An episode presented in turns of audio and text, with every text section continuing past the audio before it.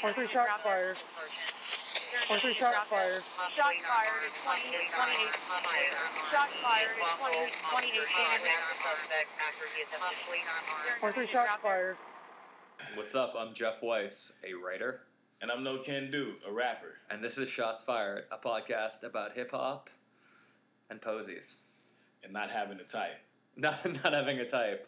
Although, yeah, I was thinking a lot about that, actually, because, like, Rae Sremmurd, which is now, apparently I learned how you pronounce it. Yeah. Do you consider... Eardrummers? No, Rae Sremmurd. Do you consider them not... What do you mean, eardrummers? It's just eardrummers backwards. Is it really? Yeah, see, everybody reacts like that when you first tell them, what? No, that's where the name came from? Yeah. What is an ear, like an eardrummer? Like you're drumming on somebody, like... They're kids. Yeah. They're kids. I like... Rae Sremmurd were like, we're going to be the new Chris Cross. I'm all about, like, modest goals that you can achieve. Yeah. I mean, I don't know if they could ever be the new Chris Cross because they're, like, style icons. I was thinking about that, though. Like, I mean, in hindsight, Jump and Warm It Up, Chris, are those better or worse than No Type and No Flex Zone?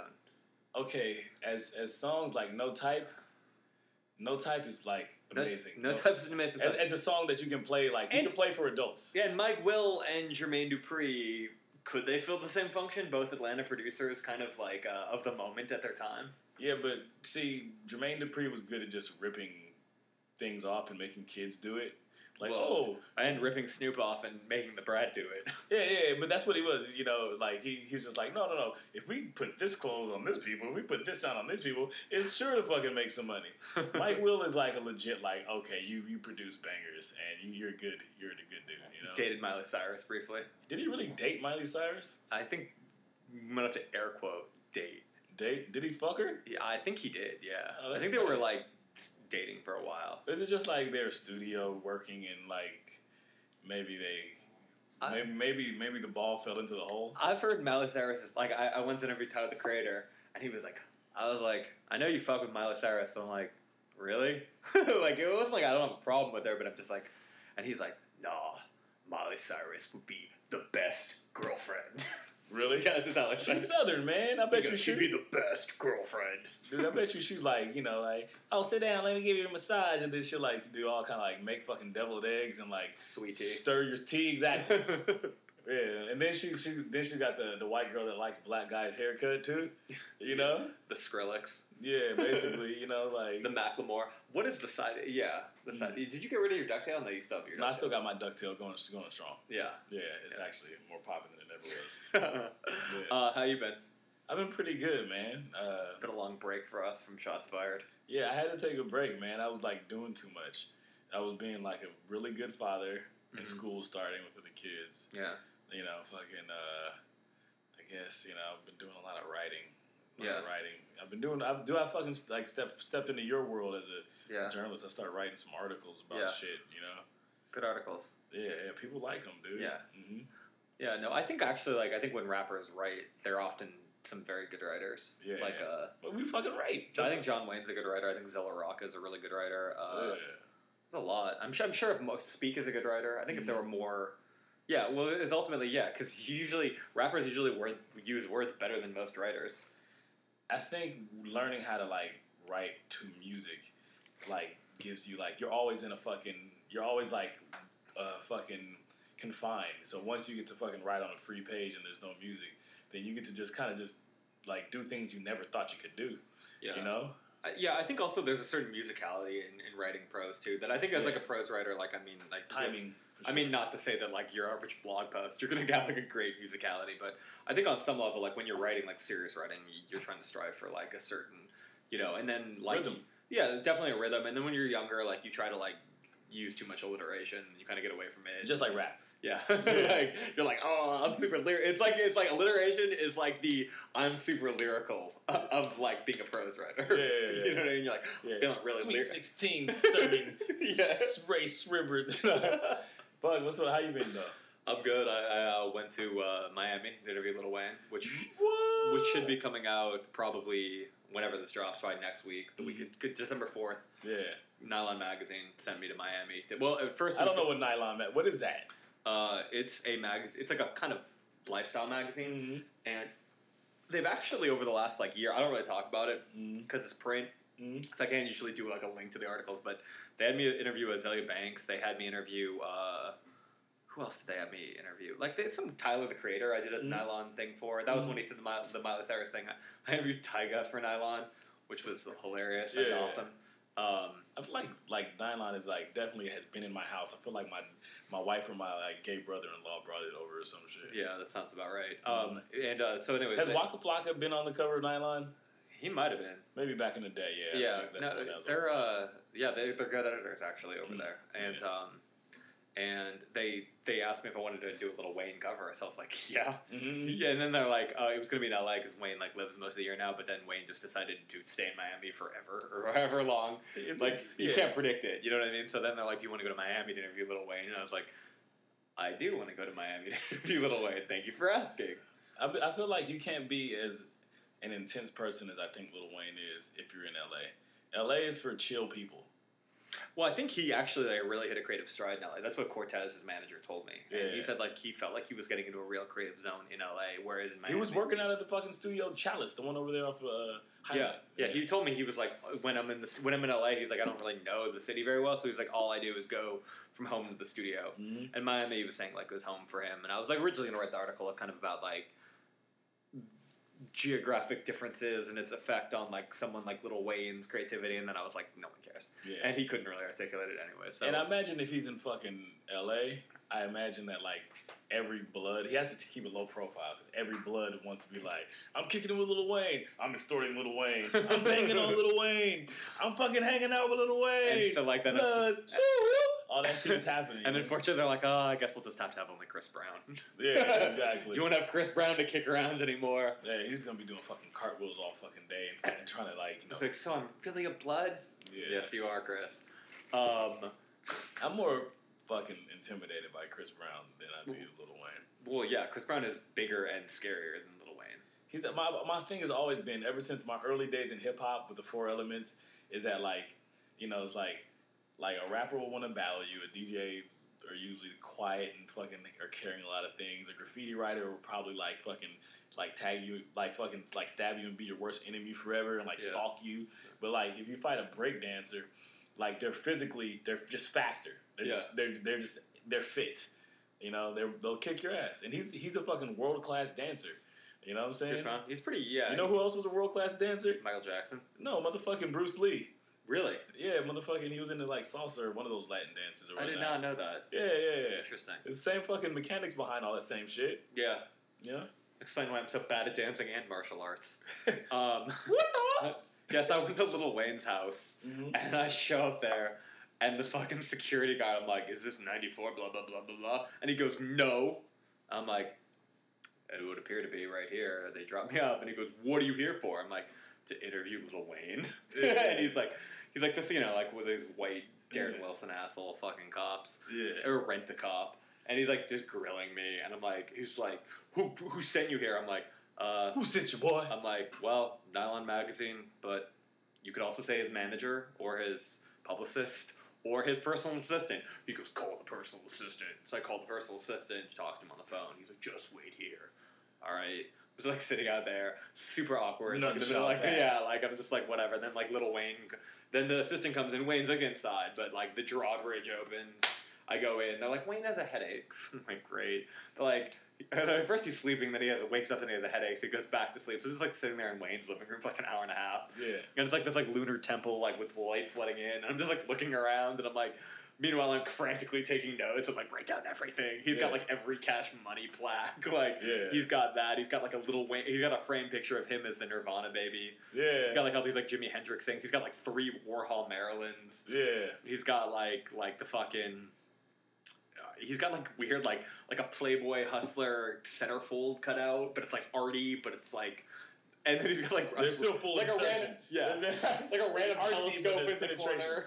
Like he's got a telescope. Yeah, that right there. That's the piece de resistance. He had a telescope in the corner, but he said it was a gift. He goes, and like I was like piece de resistance. And I gotta say that again. He was like it was like a gift, and he goes, then he pauses and he's like it was a great gift. And like so then they're like all right, you can now interview Lil Wayne. So I'm like tight, and I had interviewed him before. I don't know, who the fuck knows if he remembers me. I mean, like, probably, like, there's, like, some vague, like, lizard part of Lil Wayne's brain that was like, oh, long-haired, hippie-looking white dude. Yeah. Okay. What did you interview him when, like, he was doing drugs, or was it after? He was smuggling a lot of weed, and I told my mom about it, and, like, I tweeted at this, but, like, my mom was for real. Sometimes I lie on Twitter, but this was definitely real. My mom's like, did he offer... Was he smoking marijuana the whole time? And I was like, yeah, he was. She's like, did he offer you any? I was like, no, he didn't. She's like, that's really disrespectful of him, and I'm very disappointed in him. Wow. My mom was like... But, yeah, he had a lot of blunts, but I think that's kind of one of the reasons why he's, like, rapping better again, is now he's on probation. Yeah, so he's like, okay, I can smoke weed now. He was, like, chilling in his man cave, and, like, you know, like, there's, like, all graffiti on the walls. Like, oh, yes. Skateboard. Oh, yes. No, he's like... Dude, that's the... Dude, no, that's what I want. No, he was chilling. But he no skateboards. Right. I just want a fucking Street Fighter cabinet. Yeah, yeah. He was chilling. He was, like, while we was, like, watching the basketball game, he was, like, barely awake, so we just, like, talked about basketball for, like, 20 minutes. Mm-hmm. Someone run the basketball part of the interview pod in LA Weekly. But it was cool, and I've just been to that and Laker stuff, and, yeah... Nice. I feel like other stuff... Oh, Ferguson happened today, which, when we're doing it... Ferguson happened, like, on the internet. Yeah, it did happen on the internet. I mean, well, it's happening right now as we're speaking in Missouri. Yeah, that shit is fucked up. Yeah, what do you think of that? I don't know. I wanted to give a political answer right now as you looked into my eyes. I'm looking soulfully into your eyes. Now, how I feel about it, man, is like, you know, there's a little part of me that wants to fucking, like, go blow things up. You know what I'm saying? There's a little part of me. Like, I understand. Like, I didn't participate in the riots when I was a kid. And I remember my mother and my grandmother saying, this is fucked up. You know, these people out here, you know, acting an ass. And, you know, this is not how you're supposed to react to this situation. But then, like, you know, when you have, when you have, like, a fire in your heart and you really feel hurt about some shit, when you feel, like, attached to the situation, like, I feel like at, you know, I feel like that could be me, that could be my little brother, that could be, you know what I'm saying? Like, yeah. And then being in weird situations with cops, I don't have any doubt in my head that, like, the cop was in the wrong, you know? Yeah, it's just, like, on some level, like, on a basic, like, intellectual level. Okay, so you shot an unarmed kid for stealing Swisher Sweets, mm-hmm. and then you gave him chase, mm-hmm. like, while backup was coming. Mm-hmm. It doesn't make any sense unless mm-hmm. someone draws away. You know, it just doesn't make any sense. Like, I've been having weird interactions with, like, fucking, white people that are super unfamiliar with black people, but I understand... Well, I understand that cops are, like, cops and gangbangers and soldiers and everybody who lives that life. They have this, like, weird PTSD, and they're, like, fight dogs. Yeah. Not fight dogs, but they're, like, guard dogs. Yeah. So they're always, like, fucking Although he was young. Like, he doesn't even have that much, like, mm-hmm. that much. Like, it's not like he has 20 years. I mean, I'm sure if he probably had 20 years in the force, he probably wouldn't have done that. He probably wouldn't have known what to do. But they have all this fucking, like, weird aggression bullshit that they're going through, and there's all kind of adrenaline. But just as, like, a... you know, just knowing that, like, how people feel about young black men or black men, like, you know, just I've heard people say, like, you know, I've heard somebody say, like, black guys physically or athletically fucking this. Like, you know, so there's people, like, literally just afraid of what you can do to them as a black man. So, like, if there's fucking, like, you know, two white guys or a white guy that's trying to fight a dude or some shit like that or being buck against a cop or being a little obstinate, they're gonna fucking try to talk to him, you know. But there's like a disconnect and like a almost a feel like not that the person like subhuman, but an ability to I guess an inability to understand or even fucking relate to this other person, because they're so different than you, you know. Like just being a young black dude, like I've already had weird. You know, I think like I've thought a lot about it. Like, well, I mean, and it's not just about this. I think it's about like economic inequality that I think that cuts across. I think all races. Mm-hmm. You know, I think like that's a serious problem, and I feel like this is an instance of something different. But I feel like it's a certain powerlessness that I think a lot of people feel, and I think like I definitely like. But the race thing goes deeper than the money thing, just because it goes to like our perception of like, you know, our perception of people, you know what I'm saying? Like, and like you can be a black dude with money, you know what I'm saying? You can be a black dude with money, but to a police officer or, you know, to a white cop or a white person that doesn't deal with, like, you know, people of color on the day to day. You're whatever you think a black person is. Totally. Whether you think there's some fucking benign, magical people, or whether you think there's some fucking violent people, or whether you think there's, you know, they're whatever you think they are, you don't know exactly what they are. You know what I'm saying? Yeah. And so you react accordingly. You know, I don't know. Fuck, man. This is some. Like, it's not about money. It ain't about the money. Sis. No, well, I wasn't saying, like, this is about money or anything. Yeah. I mean, but I was saying just in general, in America, like, there's a certain, I think, powerlessness that I feel like, in the it's whether it's race or economics. But But for this, I mean, like, I feel like just as human beings, it's I don't know. I feel like almost, like, so self-righteous to go off on a bully pulpit. Because it just seems like, even though this is a podcast, it just seems like so obviously bad that, like, even saying something, I mean, like, you just, like I said, like, when you feel powerless, you feel like an inability to kind of, and I think a lot about, like, rioting and raging, or, like, you know what I mean, and, like, actually the desire to burn shit down. And I think that's where the economic thing came in, because it was, like, ultimately protests, and often violent protests, are usually the way that they, like, we, as much as, like, you know, people want to say, like, oh, violent, like, no, like, a lot of the time, like, protests, like, and revolution, like, nah, bro, like, everybody, like, real talk, the book that influenced me the most as a young man was Direction of the Earth. Yeah. And and Fanon basically said, you find your manhood in violence, you know what I'm saying? Well, what I was saying, I guess what I was thinking was the Occupy thing, because obviously, like... Damn, what the fuck was that? That was... Dude, the Occupy shit, like, my homies were fucking down in downtown LA fucking drinking and picking up bitches. Like, no one felt like they were part of the movement. No, but I'm saying, like, I think... But anyways, I think there's just a lot of problems, obviously, in America, and I think, like, it's issues like this dig up, like, much deeper issues. Yeah. You know what I mean? And it's, like, periodic. But I'm saying, like, I think there's a lot of people that really... And I think there is, like, an economics thing, because I think... component to it, necessarily, like, this is about economics, this is not, but I do think there's a lot of people that feel like, especially black people, disenfranchised by this economy. I feel there's a lot of people that feel exploited by capitalism in various ways, and, like, this is just another manifestation of, like, a system designed to protect a certain type of person, which very often is white. Yeah, well, you know? Black people, I'm pretty sure, like, most black people feel like this shit ain't new. You know what I'm saying? Not. And nobody's like, the fucked up part about it is that... It's not like the Rodney King thing. We're not surprised. Yeah. But our generation, like... The Trayvon Martin thing was... Yeah. Yeah, we're not surprised. And that's the fucked up part about it is that, like... It's business as usual. Yeah, is that we're not surprised and we don't give a fuck. So then you get a bunch of... Then you get fucking, you know, however many million black people, 13, 14 million black people that are fucking disengaged. They don't give a fuck about, like, we're just, like, we're fucking disassociated. Well, even look at the midterm elections right now. Everyone's like, oh, Republican takeover. You're like, no.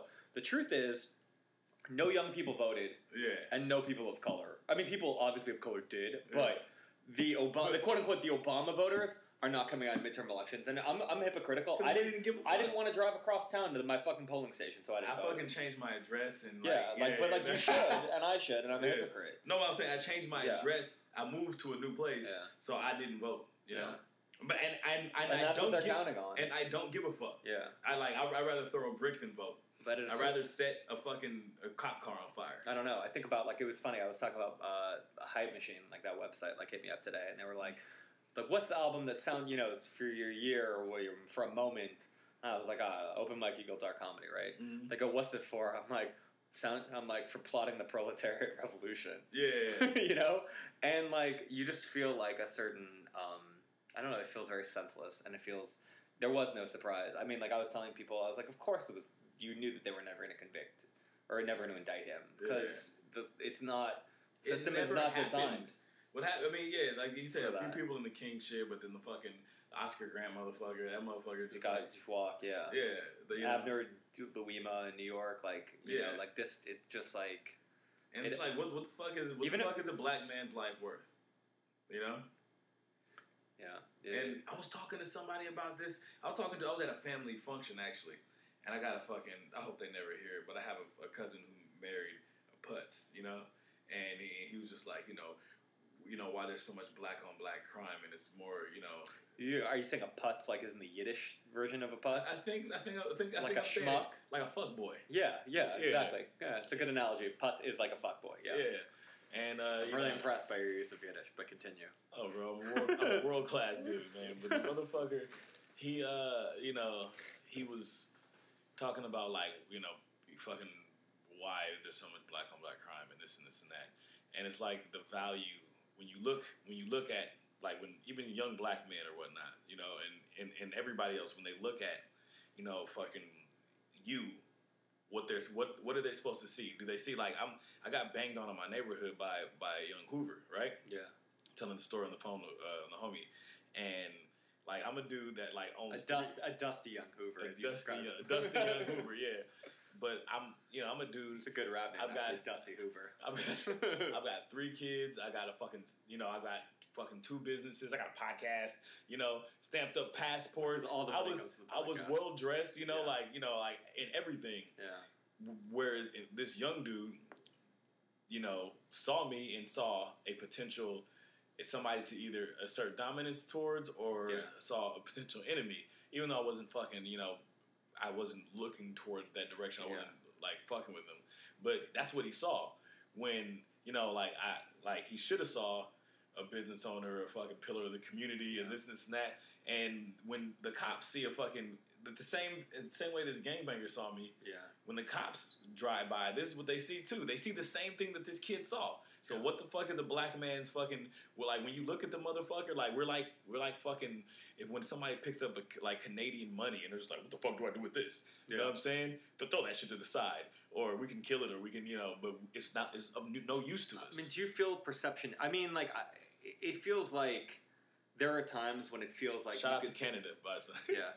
It feels like there are times when you do think that things are improving, and I would say that over the course of time there are. But then there's times like this where you realize nothing has changed, and there's still a long way to go. You know, it's weird. Like, and I think like Obama is an interesting thing to think about, like, just in terms of the way racism persists. We were talking about it earlier, like when, you know, they call him a socialist or this and that, or like these like words that are basically just code word for, you know.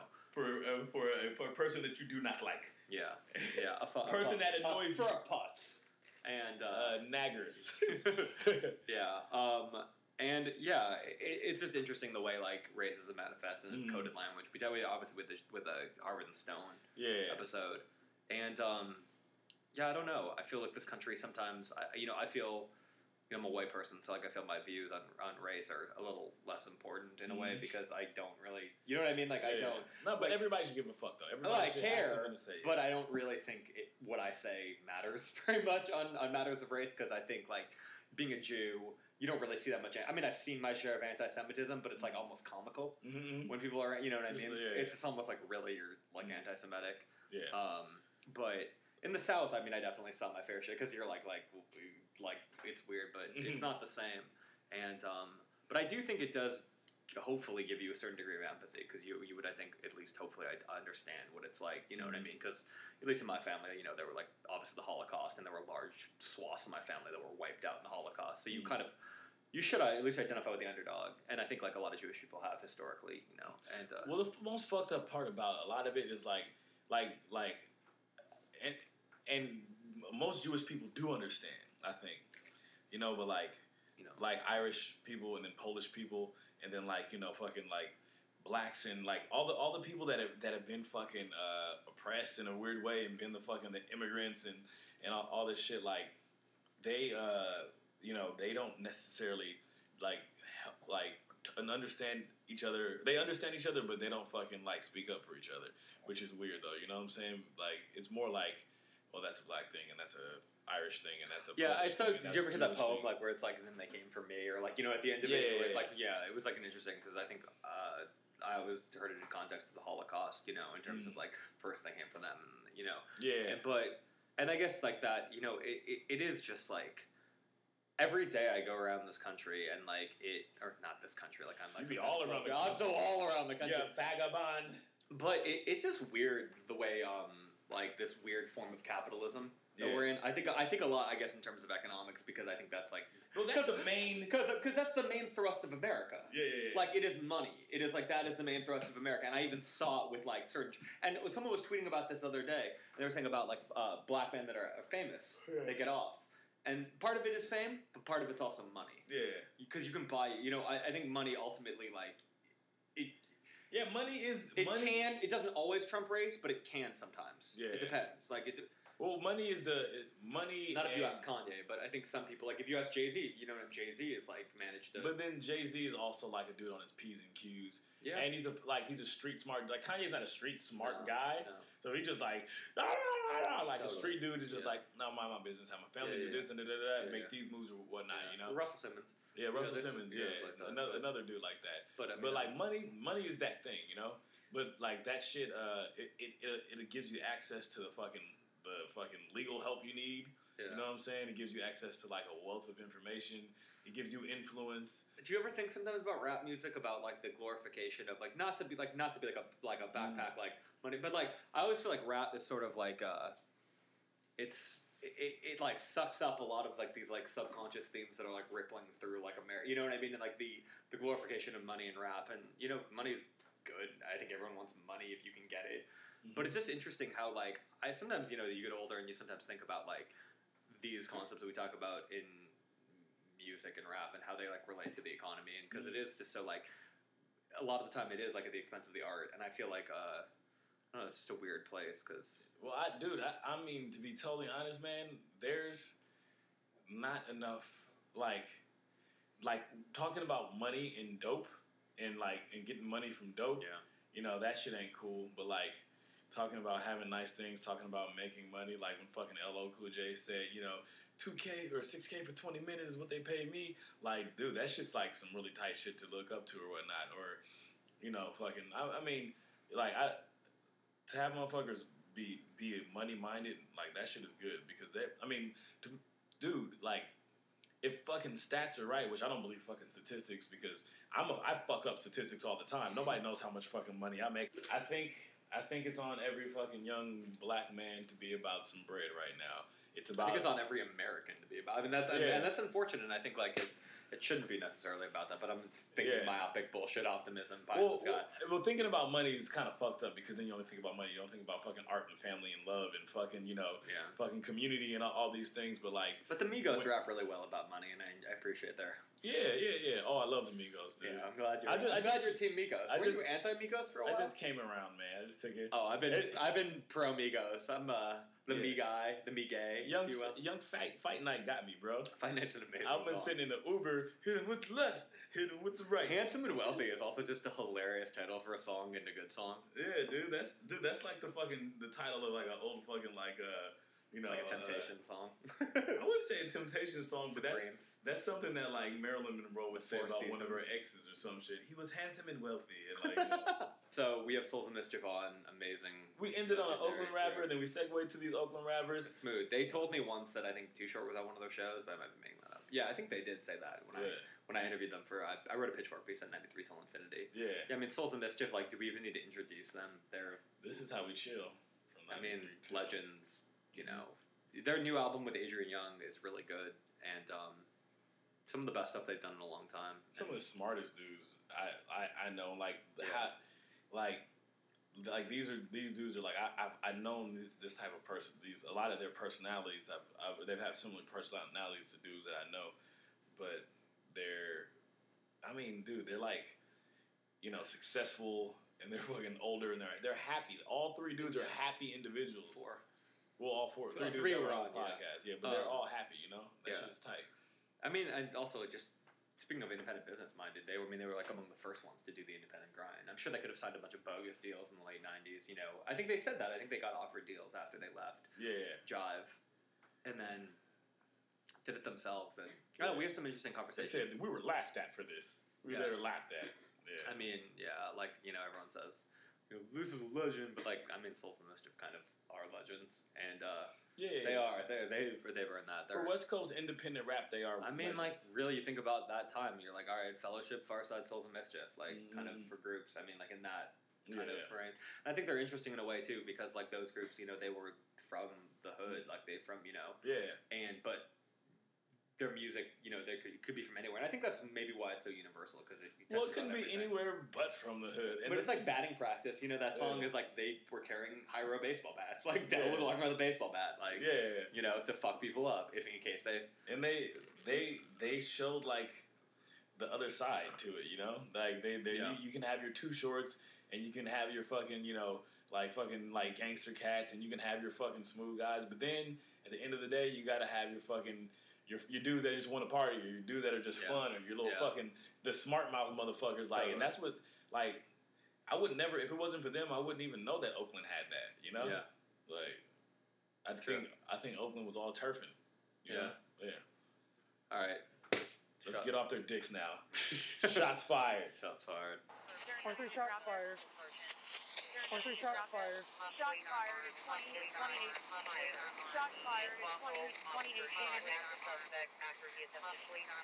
28. 23 shots fired.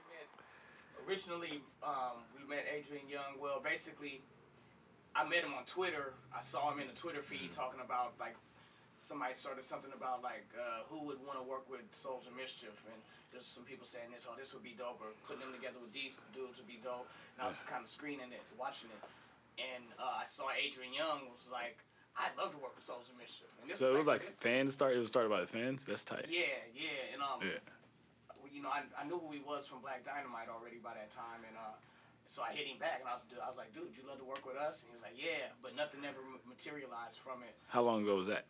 That was years ago. Okay.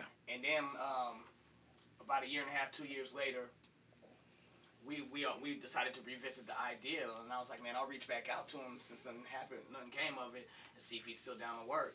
And he was immediately like, yeah, like for real, I just finished this Ghostface album, I'm just finishing up, I'd love to work with y'all. Mm-hmm. And a few weeks later, we all met, and then a few weeks later, we were in the studio. Where did you guys make the album? We recorded it all in his studio. Okay. So where's that? What city? Mount Washington, I think. Mount Washington? Yeah. Oh, you're on the northeast side. That's where all the creativity in LA. It's like New Laurel. It's nice. It's like all the creativity is. It's like you look right down on the poor people and all that. You're looking right down at the poor people. It's so far, like, you can't tell though. You know, you go down there, you get all their food and come back up, and then be like, go down there like, I'll get a pupusa, and then get right back. You give me the 2-100 right now. That's where all the artists stay right now. I'm not saying anything's wrong with it, you know. I'm just saying you gotta to put art to be fresh. You gotta be like right there with the poor people, and then just kind of be able to like stick your head out every once in a while. You gotta be like and think, you know, think about their plight. Whoa. Pardon me. So True. Had you got when the kind of the concept for the record, you know, obviously about like a robbery that happened, and when did that kind of come up in the recording process? Was that the start? Had you guys already recorded songs prior to that?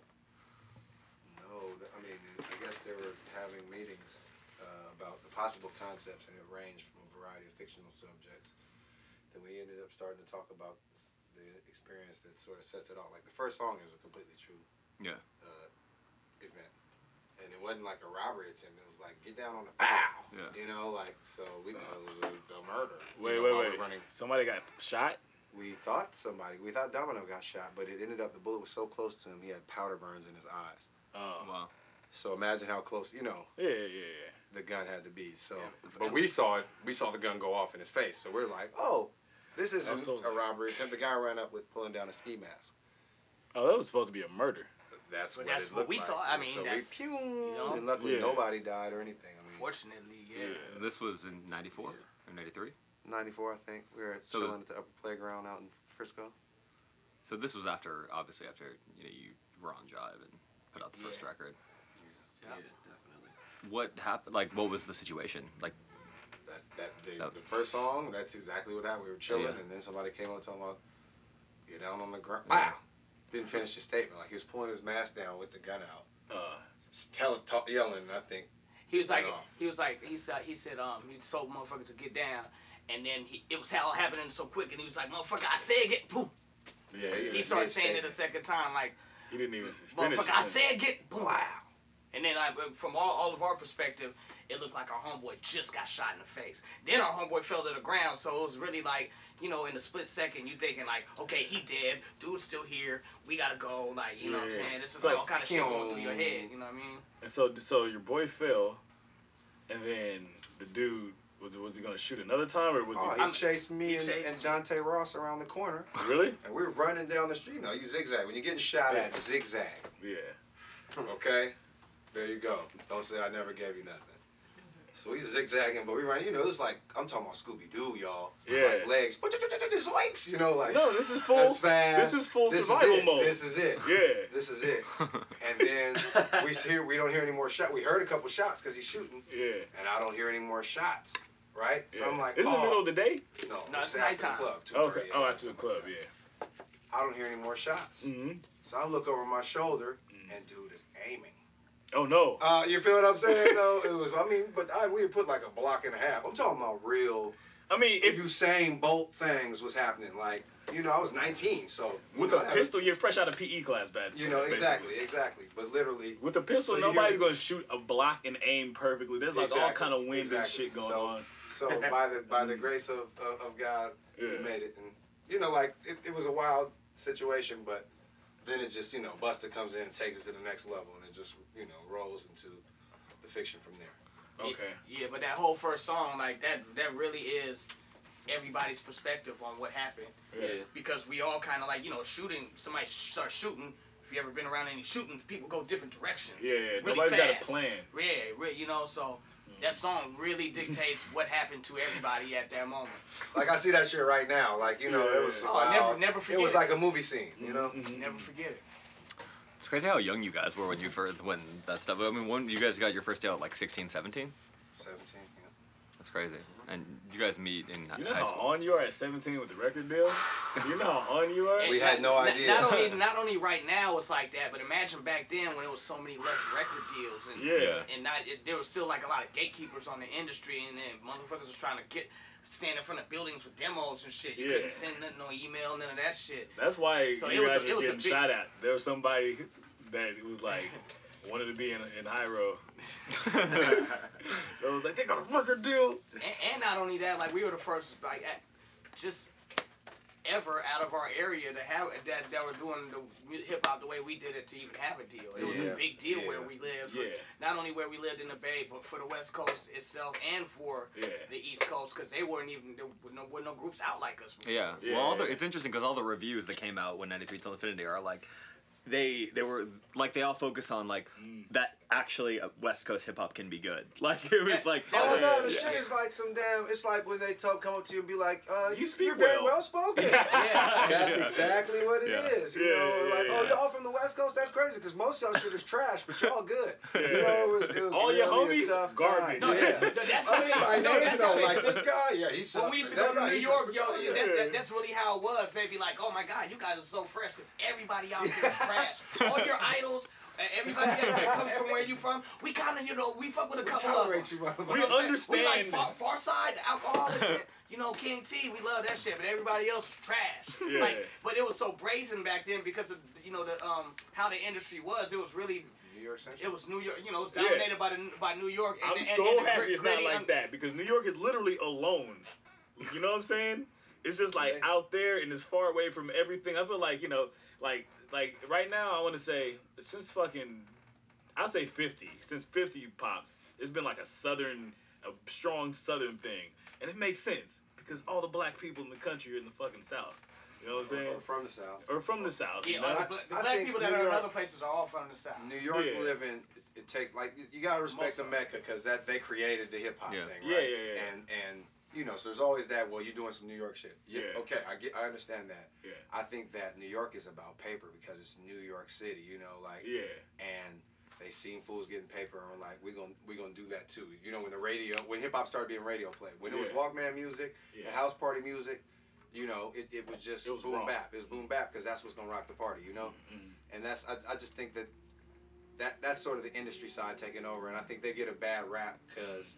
They're the Mecca. You know, we're expecting them to uphold a standard that a lot of people aren't upholding. They're like, but y'all getting money. I got kids to feed. You know, we're going to slap these bitches and pop these bottles and wake up in these Bugattis. You know? Well, it's interesting how that kid Bobby Shmurda is like the new, we got like a big deal. He's the new Chief Keef. But he sounds a lot like Chicago kids. Bobby Shmurda. You're Bobby Shmurda. Yeah, definitely.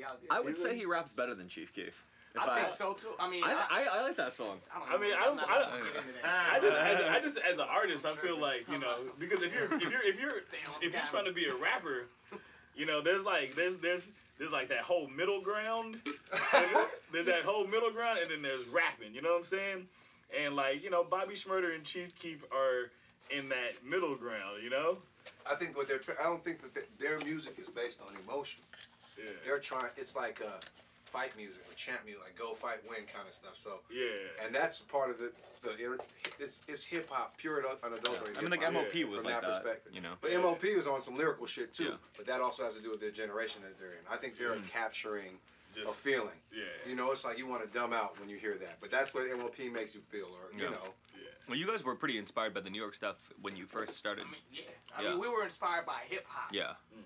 You know what I'm saying? Yeah. Like the whole coastal identity thing hadn't happened yet. Totally. So as people on the West Coast growing up with hip hop, we weren't like, granted we knew it was from the East Coast, but nobody was calling it East Coast or West Coast anything.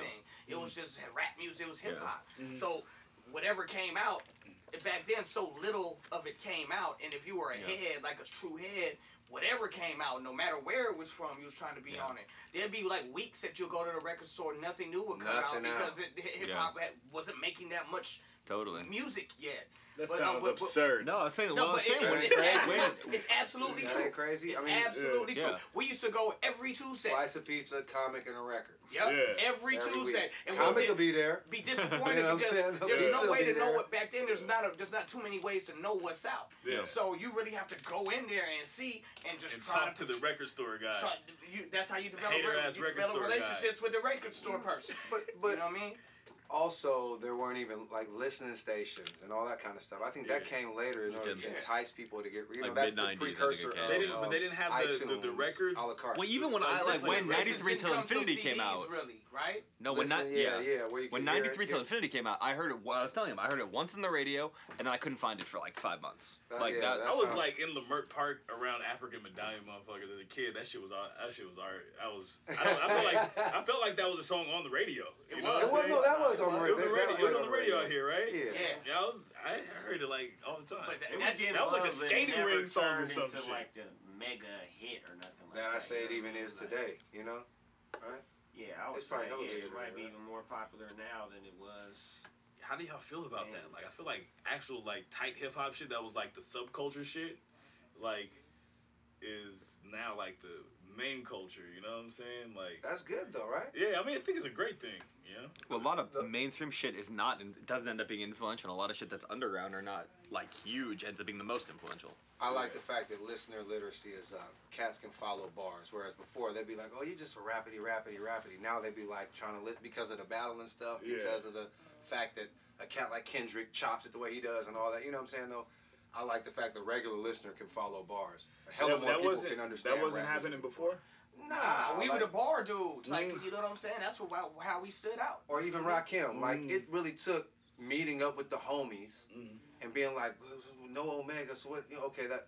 You know, like sitting and figuring out the words to songs, but listening to it together. I'm like, nah, he said da da da da da. Yeah. You know. Yeah. Hip hop culture was something. And that's us. And we're illiterate. And we're literate. We're literate. That was us. That was me and my homies when we were listening to Aesop Rock. We were like, what the fuck is Bilbo Baggins? Oh, yeah. That's so funny. We would have the same thing. I think like, I mean, I know. Like Kendrick songs probably have to get broken apart a lot nowadays because there's a lot of stuff that he says that are like. It's so much like slang and then like highbrow stuff at the same time. But him and Eminem are hella clear to me. Like when you listen to him, you're like, I know it's done. There's more to always, you know, you listen to metaphors and all that and think back to it. But I'm saying, I'm never like, what did he say right there? I'm always like, okay.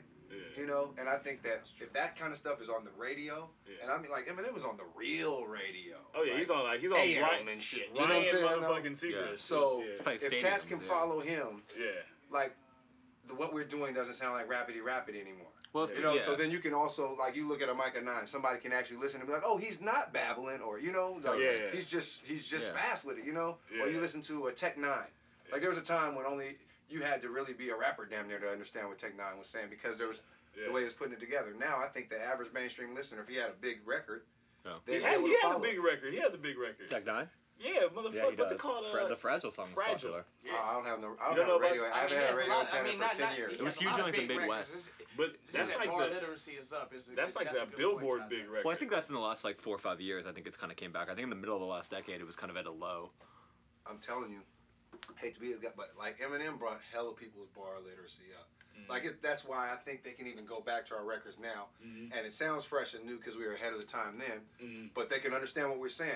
Back then, I mean, a lot of cats just like even when you look on the websites and stuff from old BBSs and boards and stuff, they don't know what you saying. Yeah, because we rapping plain English. It's not like we, you know, there's stutter stepping and you know, like we kicking mainly regular raps. Back then, people would be like, you know, like one of the main things was the repeat value of the album to try and figure out what we were saying, like.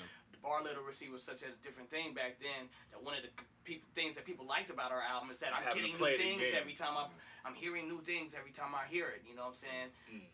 And that's just a general thing now instead of it being something that was astonishing at that time, you know? So that's dope. That's dope for the IQ of hip-hop listeners, you know what I mean? And like he's saying, man, the biggest stuff when we were coming out of high school was Hammer and Vanilla Ice. You know what I'm saying? Though the biggest stuff now is like Kendrick and Macklemore. And Kanye, so, probably. And Dre. And Kanye. So it's real. You can't say it's fake hip hop though. Real rap. Yeah. Real rap.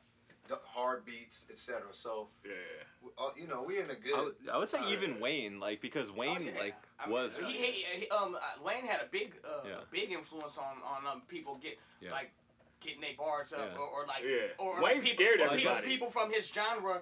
Yeah. He made everybody get their bars up. No, it's true. Well, I just interviewed him, and he was saying like, I was like, well, when you know, because obviously you did kind of take a big leap from like your early stuff to when like Carter 2, Carter 3, and he was like, well, Jay-Z. Oh, what did I say? I didn't even hear that. What did I say? Just I'm a rap genealogist. What did he say? Jay-Z. Jay-Z. But that was his biggest influence. Obsessed. No, even but I just interviewed his manager too. If you listen to his bars throughout that whole year, though, he was like on the Jay-Z weight gain program. Yeah, he was trying to be reasonable doubt. He's now, you know, Luke Skywalker. You know what I'm saying though? But yeah, you could the whole time I was, and people would be like, "What are you talking about?" And I'd be like, "Dude, that's where he took his breath."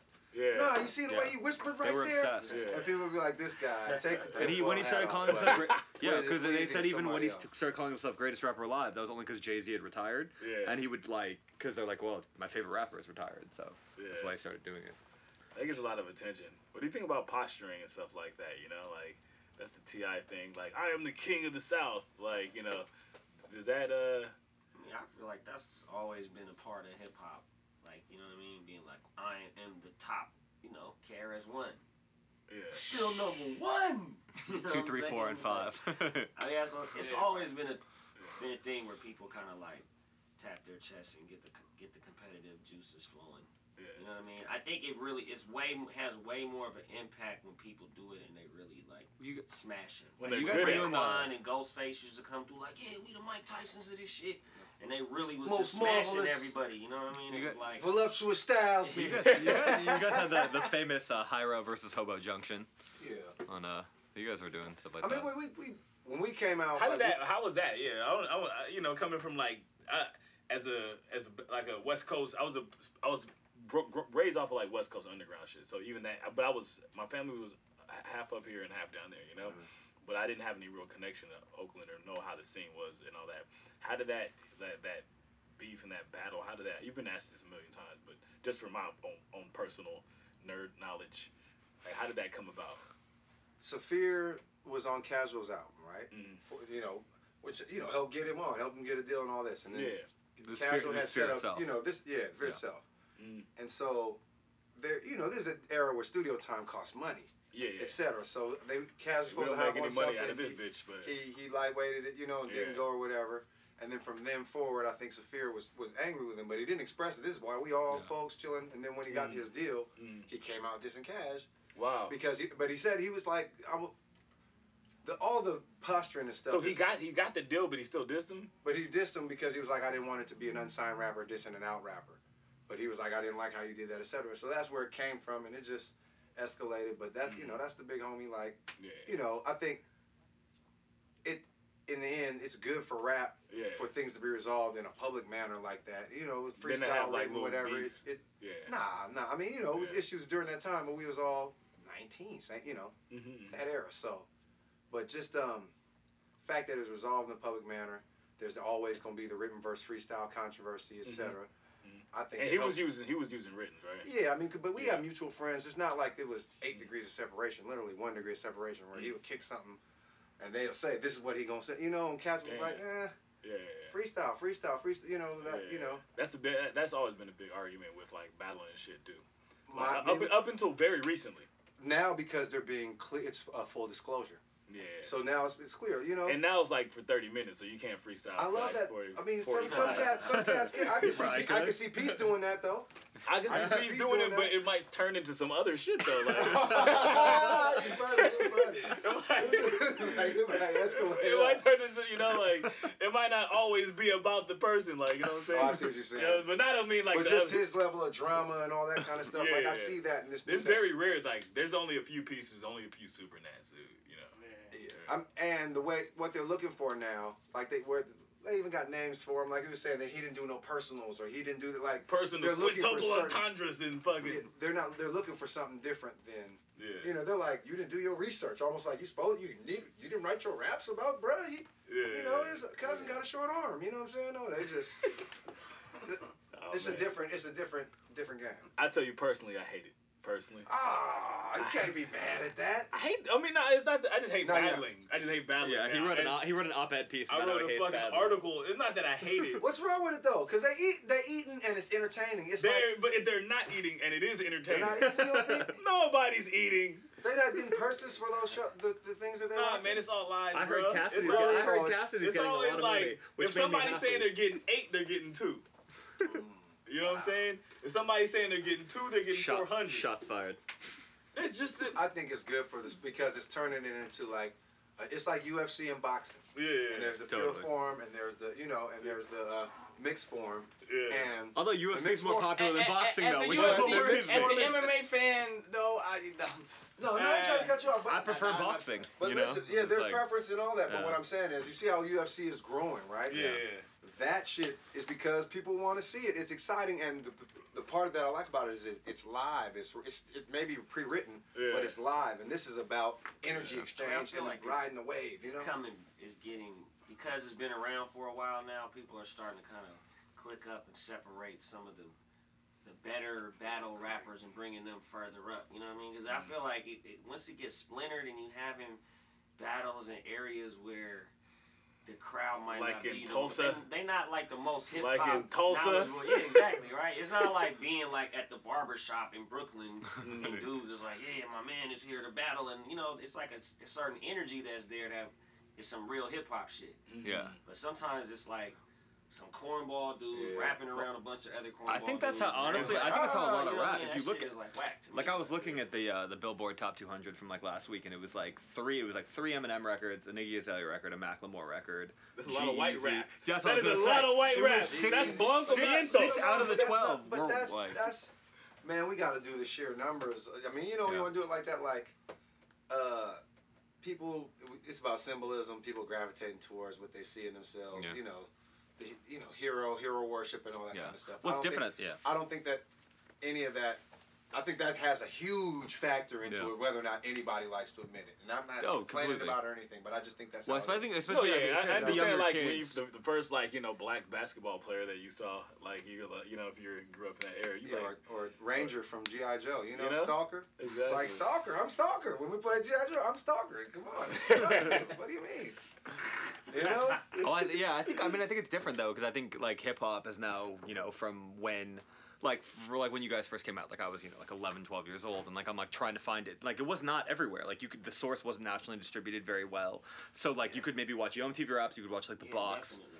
I know what you Box mean. Was so important. Yo, that was the same everywhere, though. That was like where we live. Yeah. You know what I'm saying? Like, you would search it out. Like, and now I think it's, you know... I wish The Box existed, dude. Ooh, oh, yeah. You know how... you see what... Who bought that shit? Viacom or Clear Viacom bought it and shut it down. Really? Shut it down. That was like a personal... like, no, you got to... We need to control that. Anybody at any time can just blow up the fucking area right there. Like, you just watch the Akinelli put it in your mouth video 3 times in a row. Sir Mix-a-Lot put him on the glass, ordered 25 times in a row after me. But you can't force other people to watch this shit, though, you know? I'm saying? Okay, so it's not a shared experience, but with casting and all that kind of stuff. What do you mean? You know, like Chromecast or Apple TV, where you you can put your YouTube on the TV and everything's filmed in 1080p, so you're on big screens, full resolution. That's kind of like I go home and make a playlist. Yeah, even Revolt TV plays kids videos. Party like that now. No, my daughters, that's all they do. They just they play, you know. Yeah. Like YouTube. I mean, YouTube is sort of like what the box was. I mean, it's pretty crazy to think that you can like you see a video and you never see it again, and you're like, I wouldn't know who Madlib was if it wasn't for the box though, because somebody was ordering that loot pack video over and over and over. You know what I'm saying? So it's like it forced me to like I would find out about what's popping. Like, you know, I remember what's that one video? I forgot the left, right, left video. The one dude that was like, oh my goodness! And then, didn't he have like tanks in this video? Exactly, and he was like, it was camouflage, wasn't it? Yeah, it was camouflage. But this is all kind of random artists that like kind of blew up just because of that shit. Yeah. Like, and those things, those records. Remember Tim Dog and Fuck Compton? That's the internet. Yeah, that was a hot video for the box. That shit was on Tim Dog. Yeah, Tim Dog. I was like, damn. He was like, what were they called though? Because I remember Irv Gotti saying he just bought up time at all the boxes or whatever. We used to see that one video. Come on, it was the first Ja Rule, Cash Holla Holla, or something like that. Nah, before Holla Holla. It was before he was really in a whole nother clique. That's the internet now, though. Cash Money Clique, whatever. Like I use the kid. You gotta see what the kids is listening to, and then you gotta, test it out on the loudspeakers. Because of Serato on the internet. Yeah. Ain't no reason why your crate should be like. The problem with I'm seeing currently is either cats play the 90s underground set, which is all the classics, which we all know, or they play the current hot set, but they not digging. Like, we ain't hearing no B-sides, or there aren't any B-sides. Let's start there. But cats ain't playing album cuts or nothing like that at the club. We used to go to the club to hear shit we couldn't hear on the radio. Now you go to the club, even the hip-hop club, and it's the same stuff. Yeah, it's the same. Because hip-hop is on the radio. So I think that... The internet existed, I think the digging is still there, but just certain places are like Low In Theory, obviously places, but that's chiming in. Low In Theory is not. I mean, that's that's like pop, because hip hop is so popular now. You feel me? It's like pop music is like hip hop basically. You know what I mean? What used to be like a Michael Jackson Thriller, is now like some hip hop shit. Yeah. I mean, it's like that. That's hard. I still think there's like a subset that's larger, much larger than it was. Even when we was totally. Well, the only pop was like Hammer, like when in the Bay. I mean, Too Short wasn't pop at that point. Too Short was. He was on the radio. Life is Too Short. Yeah. But I mean, you guys come up so young, especially. I mean, from an industry perspective, A&Rs were still taking chances at that time. They hadn't figured out the paradigm to exactly how can we squeeze as much money out of hip hop music as we can. You still had young A&R people that were signing acts, trying to see how much money they can get. As soon as they figured out that like sex and violence was the way to do it, that's when all the underground cats got dropped, and it started having an underground hip hop genre. Dude, you know what I'm saying? That shit all happened like at a point in time. And the corporate structure. Tupac pretty much came up with you guys, right? Like in the Bay and like Tupac Lives Now era, right? And look at Tupac Lives Now versus like All Eyes on Me and Machiavelli Tupac. Like that was what they figured when they figured out like, okay, this is what is going to be the big selling thing. It was all independent labels. All the early hip hop labels were independent. They weren't owned by major labels. And once the major labels came in, then it was like hip hop changed. It's turned into like this super money making scheme, and it's gangster rap is what they jumped on. Yeah, it's an action movie. Yeah, so it's like this shit's sensational. It sells. You know what I'm saying? And it coincided with corporate interest, though. Also one thing from talking to people in LA, like I know, like I forgot, like Capitol had like a few. They had like AC and the Fellowship, and they had a gang of people. At the time, they all kind of got dropped. At the same time. They all changed. What I just said. Like that's at the same time when Warner Brothers Electric Atlanta consolidated, and that was getting run by one person. And that's somewhere in the industry. The memo went out that this is the best way to get money out of hip hop. Yeah. And, like people with gold albums was getting dropped. Yeah. It was like, dude, if we gonna spend money, this shit gotta go platinum. Well, that shit blows my mind. Oh, look at the Jive roster in like '92 or '93. It's like you guys, Casual, and Banks. We were there when that happened. E40, Tribe. They literally told us a way to stay on the roster or a way to not. They were like, be a boy band and do pop music, and you can stay on the label. Yeah.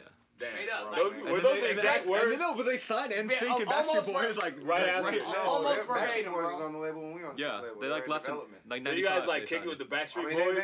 They made the right fucking investment. You know what I'm saying? Like, I'm not... No, this is just an observation of actually what happened. This ain't really like an emotional, like, and this would happen. Like, this is like, this is why, this is how the industry changed. We were right there when it happened. And I mean, look, they blew some shit up, you know? I mean, there's a shift going on right now. But it's like crack, though. You know what I'm saying? It's like, it's not necessarily like the Backstreet Boys is not necessarily good for you. You know what I'm saying? It's like if you were the owner of Jive, that shit is great for you. I mean, Elvis, you know what I'm saying? If you're selling hella crack, it's great for you too. You know? Hey, look, Nino Brown, man. Barry Weiss, the Nino Brown of hip hop. But I feel like Elvis, like technically.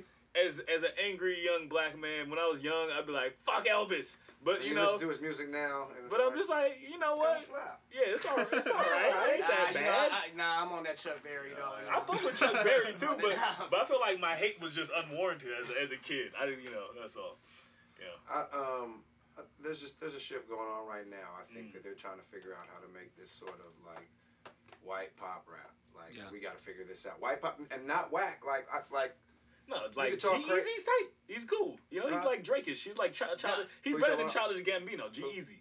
Yeah. I mean, I think Childish Gambino was rather corny, my friend. No. I don't know if he's better. G-Easy is better. He's easier on the ears than me. I don't know. What I was saying, it's not to diss anybody. Hey, look, it's not to diss anybody. We're gonna edit this out. Maybe Childish Gambino wants to work. I'm cool with both. I'm fine with both. Yeah. I don't hate them. Like, you know what? They're not the problem. I think that there's just gonna. It's like, look, if we can do this same sound, Iggy might be the problem. No, what you talking? What, blackface? No, but yeah, that's what I'm saying. She's Australian, though. Yeah, she is blackface. Is she in blackface? Oh, yes, that's blackface. Why is she in blackface? Dude, does anybody talk like that in Australia? She's Australian, though. Does anybody look, talk, or act, or anything like that? Think about how many motherfucking Australian actors are.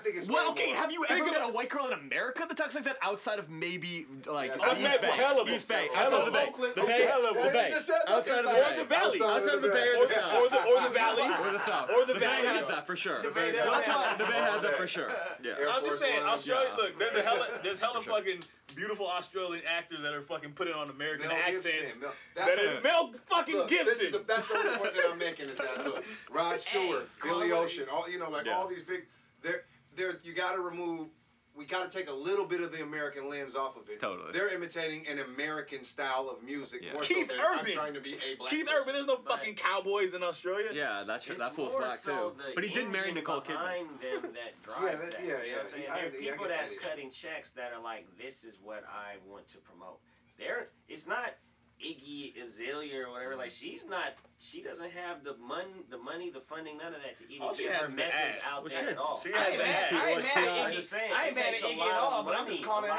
It's a lot of investment that goes into that, so it's someone that's pumping millions of dollars into her to give her that success. Yeah, you know what? If you listen to her song, she's feeling it more and more, though. I didn't think she playing the role. She's playing the role more and more. Like, these people behind the scenes, my homie produced Pussy and all the early shit. It was basically a walk-in. It was a walk-in situation. Well, I heard they walked her into like they were recording in the '60s. They were on Slauson and 9th Ave, basically, and they're just like, "All right, you're gonna do your whole record with these dudes." And all those dudes, that whole room, like Ty Dolla $ign worked in there. Scheme worked in there. Kid Ink worked in there. Iman Omari, just basically like whatever. Yeah, that's dope. That's a good little beat brain trust. YG, all the jerk kids, all the like Pink Dollars. It's a factor. It's just where all the young dudes from that neighborhood, and it's like right down the street from Leimert. That's where everybody. That's like that was where everything just came out of. So they were like, all right, we're gonna put you there. You know what I'm saying? Yeah. I think we've seen it through a certain lens. But what he's saying about the machine, and this is where I was going in the first place, is they're trying to make it like this shit sells. I don't have to deal with the violence. She turns it off once she gets off the microphone and turns back into a corporate automaton. You know what I'm saying? Though? Yeah. So it's more of a acting thing or a job. Well, when sales are not going to be like high like that, you're going to want they want brands. They want brands that advertisers are going to want to go to. And then what do advertisers want? Do they want like 50? They want something clean and like that's not gonna like, or like look what happened with Tyler, like made those commercials. But Mountain Dew dropped him like 5 seconds. Rick Ross had that one line about like putting Molly in a girl's drink. He should have probably got dropped. Well, Tyler shouldn't have got dropped though. I don't think Tyler should have got dropped. What happened with Tyler? It was a Sprite or Mountain Dew. He made these Mountain Dew commercial, and then he tried to say it was like racist. Cause the goat was like saying like hella nigga and shit. It was a goat. There was like a white lady. Why am I in trouble or something? It was like kind of ridiculous the whole entire thing. It's pretty funny. Because it was a goat. It was like you're a nasty goat. Oh, I've never seen that. And the goat was like, I think it was a goat named Felicia. I mean, it's our future. That shit is like, you know, you gotta expect it to be a little bit ridiculous. The irony of that is that they stopped like a young black man from like getting in. He directed the video. Totally. It was like, it totally went against. He had an opportunity to do great things or whatever. But it was black people stopping them. Yeah. It was weird, you know what I'm saying? I mean, you know. That show's pretty. Well, you know, the thing about them is actually they're kind of... Did you ever see them on 106 and Park? They went on 106 and Park. They should be going over people's heads, bud. They should be going over people's heads. No, but did you see it? They parodied, like... They were clowning rip like popular rap, but they were fully in character the whole time. Little Bow Wow just, it went right over. It went over... I'm saying...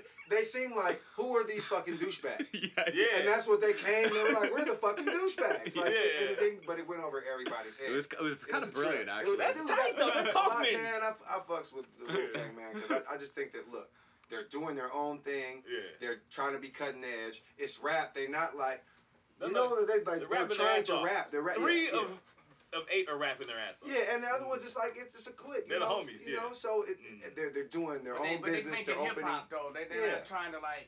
They're not putting no cut on it or nothing, man. Yeah. So I ain't mad at that. I mean, the same with, like, TDE or, you know, like, or Pro Era. Like, but with our future, I just think their comedy, it's almost like, because their comedy has a lot of race-based themes in it, it's almost like you can't pull off... You can't remove them from it somehow. You can't take them somewhere. There's some places you can't take them. But is that what it is? Because it should be funny to me. I mean, but you know what I'm saying?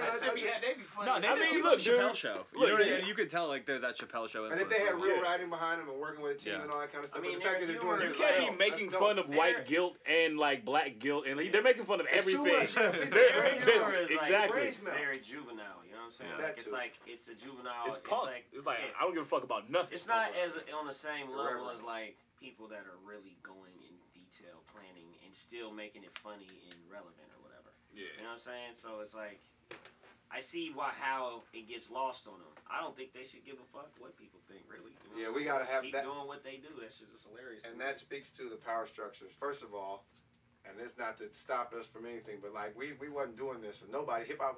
If you got a Sprite deal back in the day, you know, cats might be mad at you. You know, so it's like they're doing it themselves. They're creating themselves. We have to have our own forums.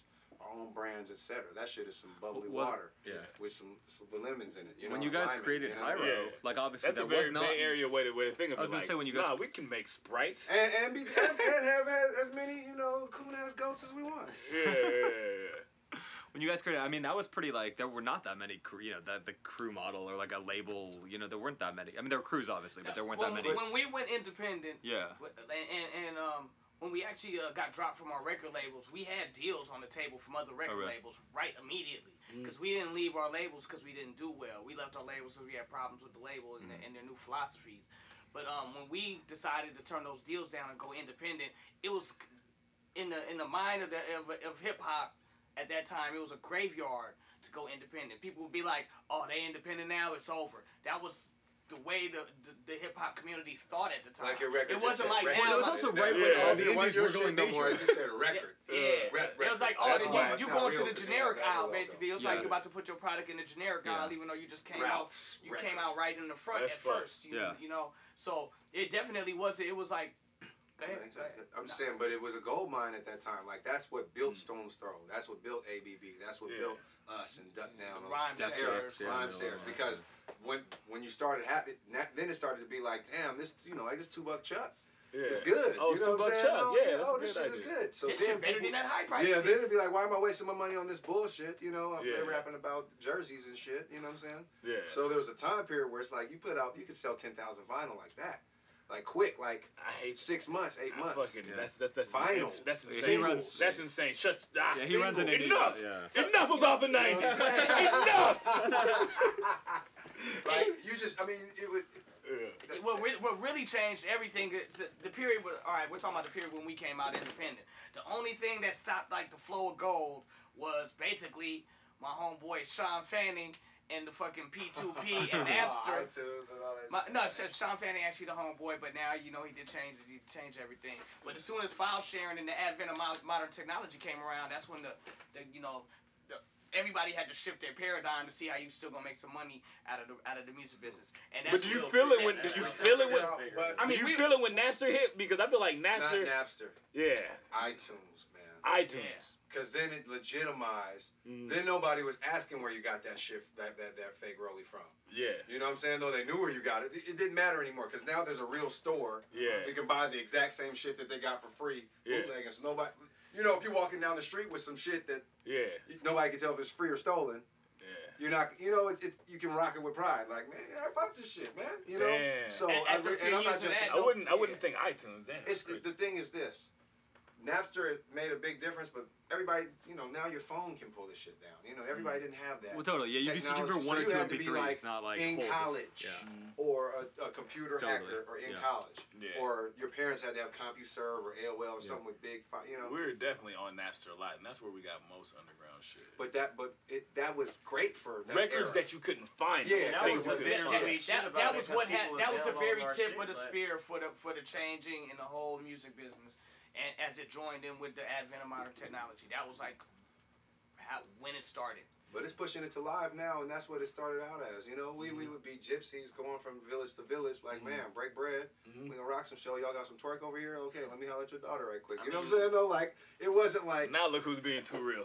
I'm just saying, like, yeah, y'all got some food. Okay, there's some bread and some wine and some grapes. Yeah. Can we get some coins? We about to rock this shit a little bit later. Spread our music to so many people. Like that whole being able to download music for free. It just spread it to all these people that probably. I don't know if they would have ever discovered it or not. It was like, especially for us touring and how we rock shows or whatever, our audience, like, we've been in the game for 20 years and our audience has stayed exactly the same age or got younger.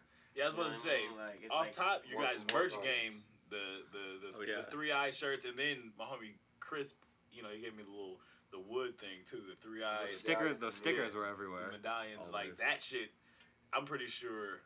That probably sold more as the music got discovered, you know. The black Hyro T-shirt. Yeah. It's like, you know, the Thrasher T-shirt. That shit's multi-platinum.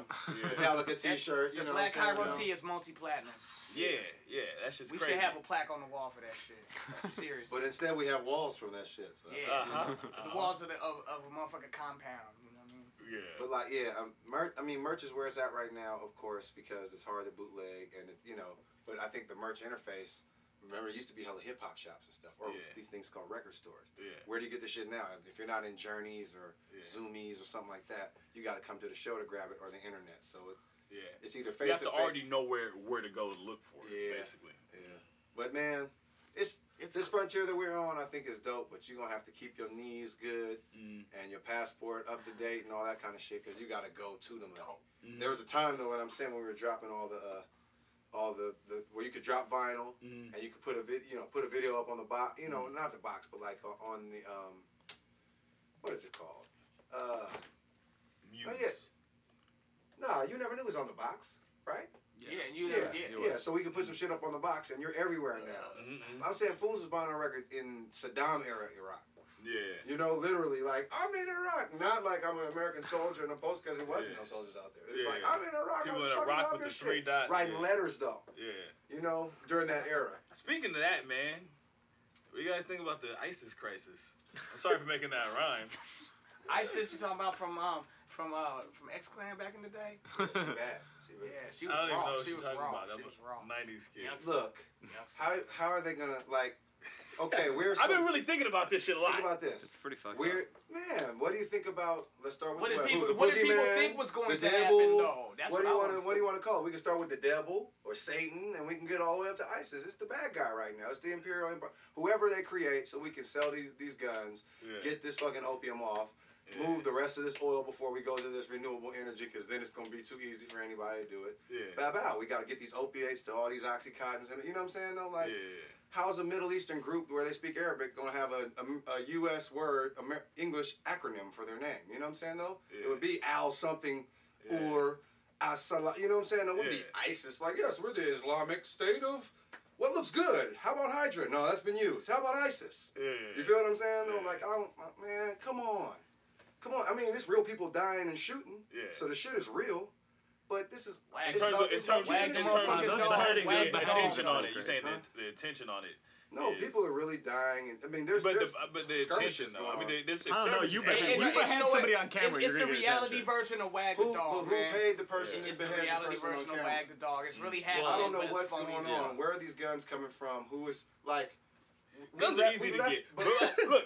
Let me just dial it back. I wasn't asking about that. I was just thinking. Well, they took a lot of other weapons when they invaded the cities. That's what I'm saying. How are there huge caches of weapons that we're just like? Because they leave everything. That's what I'm saying. So we gonna cut out. We gonna leave all these weapons. We out here. You know, we don't need all these guns. It's too heavy. We gonna leave all these guns here. And low key, tell you where they are. I could sell my guns. I could sell hella shit. Or the guns are with police in American cities, as like Ferguson. You know what it reminds me of? It's just like we're from Oakland. It reminds me of back in the day when the CIA really put guns on the train, left the trains open in West Oakland, and told motherfuckers it's trainloads of guns in West Oakland. That was happening out here.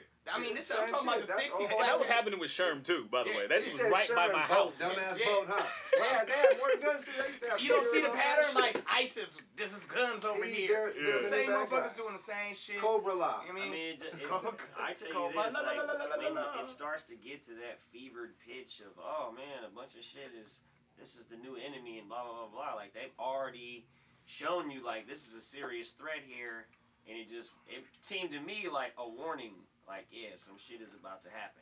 You know what I mean? Like, we might do some shit. Not right tomorrow or something, we have a face to it now. Some type of, you know, major attack is going to happen. Like 10 years. 10 years. You forget about it. You know, 10 years, they do something elsewhere. We'll see how this housing bump does, and we'll see how, you know what I'm saying, though, this quarter does, and then we'll know what's going to go down. Really, you feel me? Like, military-industrial complex, we need a bad guy. It's the movie. We need a bad guy. That's them. If it's not going to be them, it's going to be... You know, the Hamas. If it's not Hamas, it's gonna be, you know, whoever. It's gonna be something with a stand at the end. I was more asking, like, I just discovered this, right? You know, like the Chirac problem, right? You know, that shit. That was caused by Chirac. Pete Chirac. Man. Oh, God.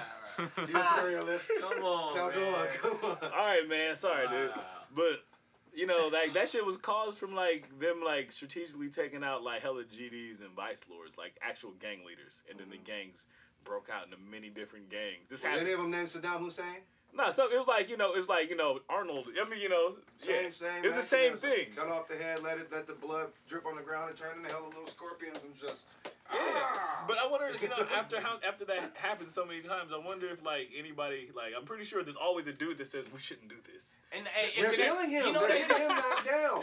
That's that random dude when they be like high school football star. Da da da. It doesn't seem like an accident. They really knocked his ass down. But he was a community organizer. And he just shot himself in the head, killed his girlfriend. You know, but like, that's him. You feel me? They shutting him up quick. They don't want him. They be on some like, man, people are stupid as fuck. If it ain't broke, don't fix it. We're gonna use the same fucking tactics over and over. What do you guys think about the iPhone 6 coming out? Hey, look, if you see my phone, you wait. You got the 4.2. No, you got the what is it? It's like 4.175. I need to get one. My shit talking. Whoa. Oh shit. My shit talking. Damn, but I have not gotten like a new one because, you know, if I upgrade like now, you can put a tape in there. Yeah, no. Dude, my shit be talking to me at night. Like, hey, what's up, kid? Real man. What do you think about? I'm waiting. So to answer your question, we got the same damage, bro. Oh, okay. You got Spider-Man app. Yeah, I got the Spider-Man on the back though. I got the Venom. Yeah, you got Venom. I'm Spider-Man. Your shit Venom. Yeah, that's tight. Hey, I'm waiting for the see. I ain't finna get no 5, man. I'm gonna get the 6. Wait for the 6. I could live with. What's new and controversial? It's gonna be bigger. More pixels. It's gonna look like a galaxy. A lot more pixels. I will tell you what I'm not with. $800. I will tell you what I'm not with. Tell me, talk, bro. Go. A lot of apps are gonna be able to work together. You know what I'm saying? These motherfuckers walking around with these big ass iPads on their hip. Talking about this phone. I've never seen it. You gotta be able to palm a basketball to use the phone. They have people at concerts holding up their iPads. Have you not seen that? What do people wear? People be like at concerts. No, they're not wearing an iPad. I'm not talking about that. I'm talking about whatever the Galaxy. They got some stuff where it looks like a piece of armor. Yeah, like this is my hip, you know. Like well, my homie, the first time he brought that shit in, I was like, "That's absurd." It's absurd, right? You see, why would you have that? Until they want to show you something on YouTube, then you're like, "Oh yeah." No, not really, man. Then it stops and crashes in the middle of YouTube, and you're like, they get a virus and shit. Yeah, some bullshit. Them shits break hella easy too.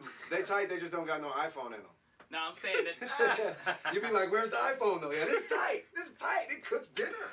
Hey, you dude, know what I'm saying? This where's right the here. iPhone part? Hey, we just came up with an iPhone ad. We about to get money. Where's the iPhone? This is business. This is not quite an iPhone. This is cool. There, but where's the iPhone? But all you need is a cute little kid saying that, though. Hey, yeah. Wow. Hey, mommy, where's the iPhone? Millions. What do you think about the Bay kind of changing the way it has? Because the Bay's obviously in the last 10 years, it's like 180 degrees. Not the Bay has San Francisco East Bay and West Bay. Yeah, but San the South Bay is the tech hub of Earth. You know what I'm saying? So it's always been like that. But them cats been froze out, or they don't want that suburban experience, so they're trying to come get some grit. That's cool. I'm just like I wouldn't want to be there. It depends. You know what? We're in Oakland, so it's almost like we're shielded. Oakland's tight. The people that they're pushing out are the artisans. You know, the people who aren't necessarily stuck. But they don't have upward mobility because they're based on, you know, craftspeople, things like that, where they have to sell things, you know, like not some salaried workers. Yeah. So it. And where are they moving to? Mainly? Oakland. Oh, they're moving to Oakland. Everyone's coming to Oakland. Yeah. I mean, it's San Francisco. I think it's unfortunate because it was like this city with all these cool, weird people. Totally. And it was like.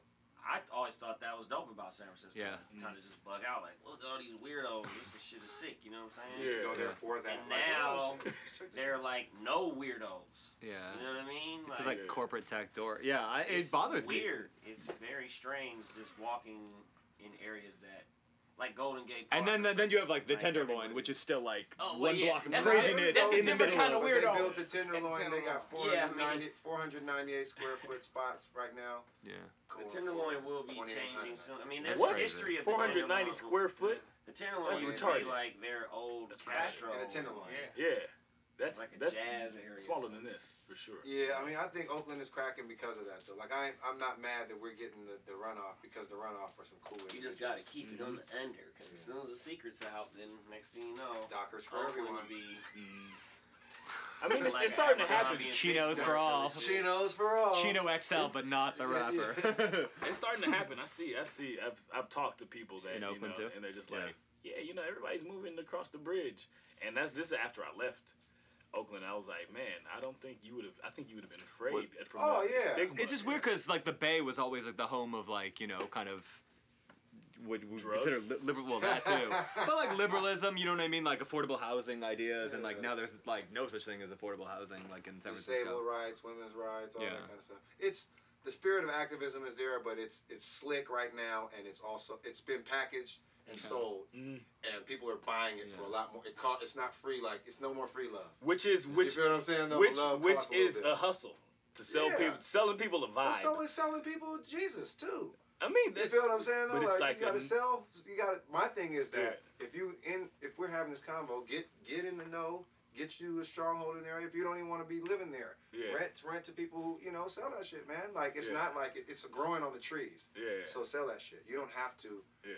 Like, if you don't like it, somebody will love it. Berkeley, I always, you know, Berkeley has its areas that are rough too, but it's like kind of, if there's a university there, it's always been like this, I feel like an upwardly mobile city where people kind of have money or whatever, but they always were very politically aware and, you know, kind of always about political activism. And I fear that San Francisco is like, they don't have that same level. They don't have enough of it, and they need that.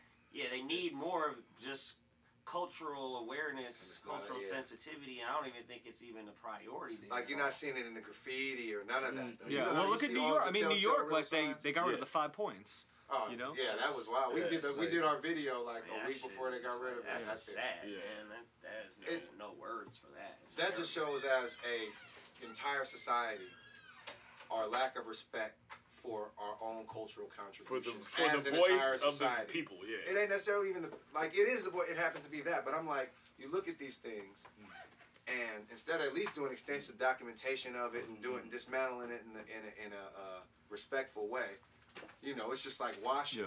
And this is authentic American art that it's like is a worldwide phenomenon that people travel all over from. Yeah. So how are you, who are probably rich, so classless that you're going to destroy an art form, but you'll go hard on the Taliban for blowing up a Buddha?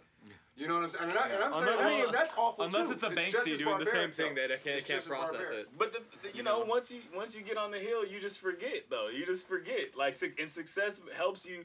You changes. Drive around.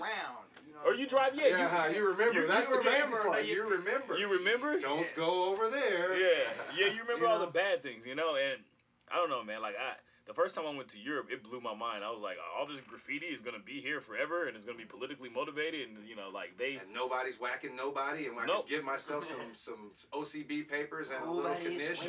Yeah. Chill, and I can go out and bomb tonight if I feel like it, too. But they get it, though. Right. But the part of the reason is because their society... Like, first of all, America's made up of the outcasts and losers from everywhere. Mm. You know what I'm saying? Though, that come out here and build something. Angry, seditious motherfuckers. The pluck and the daring and all that, I respect that. But I'm saying, so... You just spun it fucked up right there. I've never heard it like that. The outcasts and the losers. Angry people that didn't want to pay tax. I would say the assholes. Like we're dressed like... You're not going to cut on a boat to the place that may or may not exist. Yeah. If you get money in Europe. The people fresh out of prison, maybe. Fresh out of prison. That's what it was. Fresh out of prison, debtors, religious freaks, indentured servants, religious freaks. Pilgrims were basically religious freaks. So, I mean, we're kind of boorish, and we have a short length of culture that's a meld, and it's a beautiful thing, but we're building it, right? Yeah. Whereas you go to these other places, they've been around for, we go to Castle. I mean, go to the Castle, and it's a statue, super clean and clear, though, of a dude that's 900 years old. It ain't nothing 900 years old that's, quote-unquote, not Native American in America. It's literally a statue of a dude, you standing next to him, made 900 years ago, and all his generations and stuff. Yeah. After that, like, that's a certain level of refinement and peace and respect for art that we have to get to. Yeah. And then, but that's also we may never get there. I don't think we're getting there. There's not one person that motherfucker. There's like the Lincoln. Movie Idiocracy comes. I don't think. No, they even know. But you know, I imagine like there should be like they have Gentleman's Latte. Did you hear about this like last week? Like they would like some like coffee shop in the Northwest was like they had girls in bikinis and like they were just turned out they were prostitutes. Gentleman's Latte? But were they making like latte art? That's like the joke. It's like adult lattes, gentleman's lattes. And that sounds like a Cool Keith album. Yeah, really. Yeah. Adult lattes. It's crazy. Maybe the world is just becoming a Cool Keith album, which I wouldn't be that obsessed with. Yeah, awesome. I'd be cool with that. Man, culturally though, man, I think things are moving forward. I think because things are getting connected. Like I'm talking to cats, like business deals to cats who are. I just here from the Congo for like 3 days, but I got the jig on this silicone and da da da. What can we do? How can we work? You see what I'm saying? Like that wouldn't have even been possible in the 80s. You know, like totally. That. You know, I'm from East Oakland. Like I wouldn't. You know, like we interfacing in other states and parts of the world about business deals in other parts of the world with entities.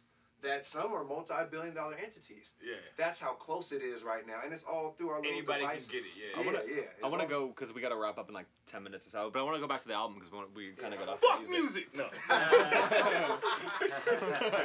Oh yeah.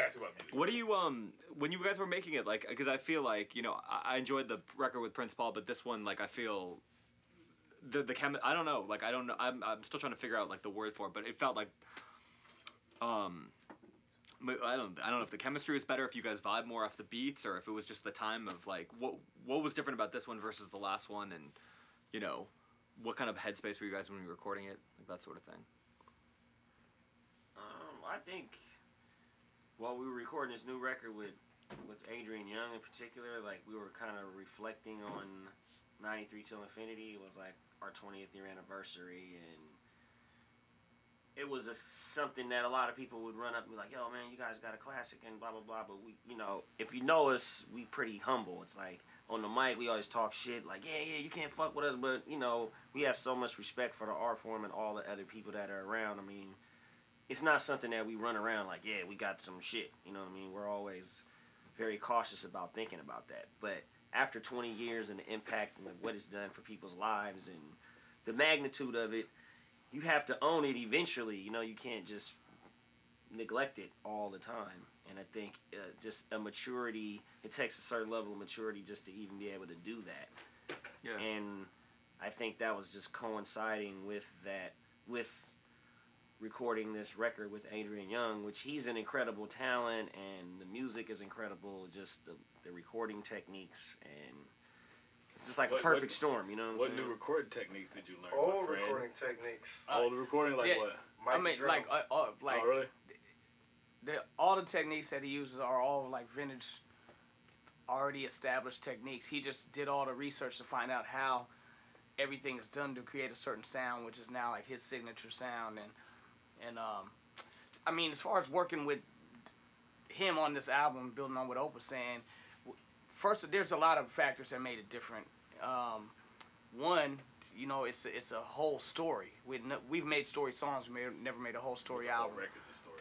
Second, we've never done, like, you know, the thing with Prince Paul, which is an album we think is dope as well, too. We all had our hand in on producing it as well. Adrian Young made all of the music on this completely. That's also a factor that makes this new for us. And how we recorded it, you know, way he records everything analog, off of hardware. There's nothing digital in his studio. It's on tape. You see saturators and compressors. And oh, man. it was a fool. But so we had to travel to his studio, which is down here, to record. So we were coming from the Bay, go down here, record for a week or a weekend or whatever. That's another thing that made it different. And we're all sitting up, you know, we scripted this album. It's a story. We built it off that one factual event and made a fictional story around it. So we sat and, you know, brainstormed together in a room the whole story before we even started recording. Then once you start recording and you busting these raps with each other, it's a story, it's a timeline, and the next guy in the song can't even start his verse until he hears what you had, and subsequently for every rapper after that. So all of these factors put together made it a brand new recording experience for us, even though we've been recording professionally for over 20 years and even longer than that in total.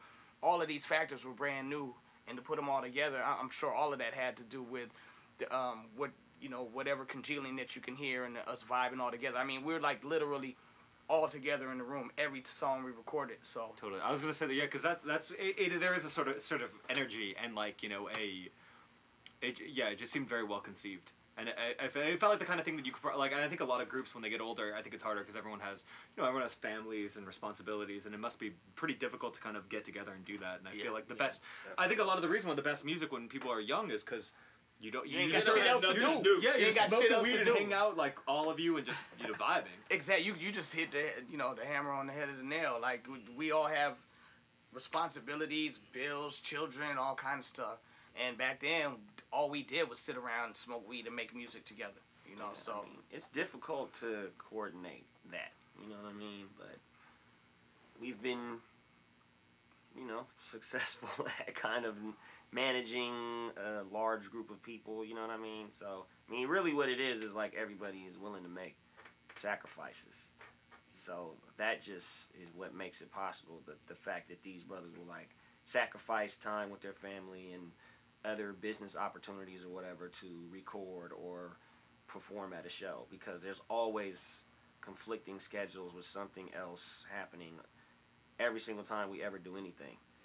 Yeah, I'm sure multiple people have to kind of just rearrange their schedule and try to put, you know, what we do as a priority. And, you know, it's not easy, you know what I mean? But we've just been able to do that because people are just that willing to sacrifice. And I, you know, you let a lot of fans down too if you didn't. I'd say there'd be a lot of people that'd be like, you know, I mean, it's a refreshing thing. I think, you know, every time you guys release. I remember when the You'll Never Know song dropped. That was a very, very, very important part of my, like, young childhood, you know what I'm saying?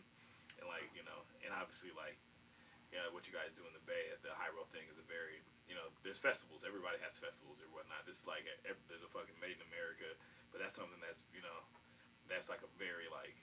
the Budweiser corporate rave. It's not like there's nothing. Yeah, it's just like some dope ass rap that's happening, and it's all under you guys' umbrella. So it's pretty. Well, yeah, I mean, like, how long have you guys been doing the High Road Day for? This is our third year throwing the festival. Last year the mayor actually made it a 9/3 an official holiday in Oakland. So High Road Day today actually is High Road Day. That's officially tight. It's an official holiday. 9/3 is High Road Day. Who the fuck has one of those? Who has one of those? Is it Souls of Mischief, hieroglyphic? Who has their own? Like, is there like a 40-day? Bone Thug got one too. I'm a big, huge Bone fan, so don't say nothing crazy. No, it's nothing wrong. Oh, okay, yeah. I just like you can't say anything bad about Bone Thugs in LA. But that's like the Beasties. That's like they're like the fucking the Beach Boys of rap, man. Hey, gotta love them dudes. And you know, hey, look at it like you know what I'm saying. They're a hip hop group. We're a hip hop group. And they still kill it live. Ain't many of them left. You feel me? But yeah, so Bone Thugs has a day too. I think they got a Bone Thugs day in Cleveland. Yeah, but High Road Day. This is our third one. We had over 22,000 people this year. Yeah. Last year was around like 15. The first year was like 8. So it's growing. How do you guys see my homie Anderson Paak play? Anderson Paak, Breezy Lovejoy. Nope. No. Okay. Yeah. Very talented. Man, we was working that thing. So, yeah. I missed most of the people I wanted to see because we was like we was working. Like we really throw the, you know what I'm saying though. Like, you got the curly thing. Nah, we ain't even that high level. We hired the people with the curly things. Yeah, we like sit and sell this water right quick and let this fool take a break, or you know like. Yeah. I need you to carry this over to the main stage. Yeah. Wow. Like. But people let you through because you're so you can move stuff, you know. Yeah. So but then you're carrying like this big ass cooler and somebody wants an autograph. Does that ever happen? Yeah. Dude, I was about to say my technique for getting through the crowd. Come on, man. Oh, I have my son with me, man. We get the arm around your son like you were talking in his ear and walking fast. He's like, "You're using me, Daddy." He love it though. He be like, "Come on, Dad, let's go." What we look like we talking about? Yeah. You know what I mean? It's like, how old's your son? 13. 13, that's tight. Yeah. Oh, gee. But as far as High Road Day, since we talking about kids, man, like every kind of person in every kind of demographic was out there, from kids to grandparents to every race of person, and it's just like it was. It feels good to be able to give back to the community, what we appreciate so much, and even more so than that, it's not like this high road throwing this thing. It's we calling favors from all these other artists that we've developed relationships throughout our career, and they come in and just rocking, and we like keep it free. It's a free event to the public. Mm-hmm. So all these people who normally get paid to do stuff, as well as us, we're not taking no check for this thing. So it's really to give back something dope to the city of Oakland and anybody in the Bay Area in general. Mm-hmm. And anybody listen, man, check YouTube. Check High Road Day on anything YouTube or hashtag search or anything, and you're going to want to come next year. Mm-hmm. You know what I'm saying? So what do you guys, for the rest of the year, you guys just touring the record and going overseas? Or? We're going to do, I think, China and Australia, and then after that we're going to regroup and probably push the record next year. That's cool. I'll be filming some videos. How's playing in China? Never been. I was asked what's the best way for people to, if they want to buy it, to give you guys like the most support, like what's the most profitable way of buying it so you guys get the most money, so like Amazon doesn't get like 30% or whatever? LinearLabs.com. Okay. Or iTunes. Yeah. Awesome. Well, There Is Only Now. That's the name of the album. Go get it. Anybody talking about hip hop is like got problems with it, or I want it to be like, or it's dead, or it's whack, or whatever. Man, there really ain't no excuse. Hey, you're dead. You're whack. There's not. No, it's true. No excuse. You know, there ain't no excuse for you to not get our shit. Yeah, just go grab it and listen to it. Awesome. Thanks for coming through. Hieroglyphics, baby. Yeah. www.hieroglyphics.com. Shots fired. 28 Or 3 shots fired.